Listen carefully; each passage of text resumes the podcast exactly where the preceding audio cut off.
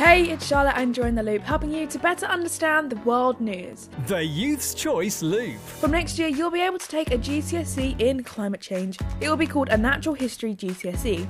The course will give students a deeper knowledge of the natural world and will then teach them how to protect the planet. The Loop.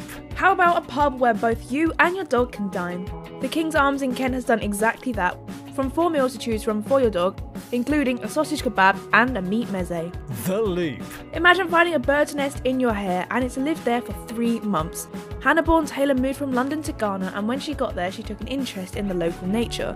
And after a bad storm, she was left looking after an abandoned bird, and the only way to keep it alive was by putting the nest in her hair. The Youth's Choice Loop. That is it for the loop today. Don't forget to follow us on the socials at Youth Choice GA.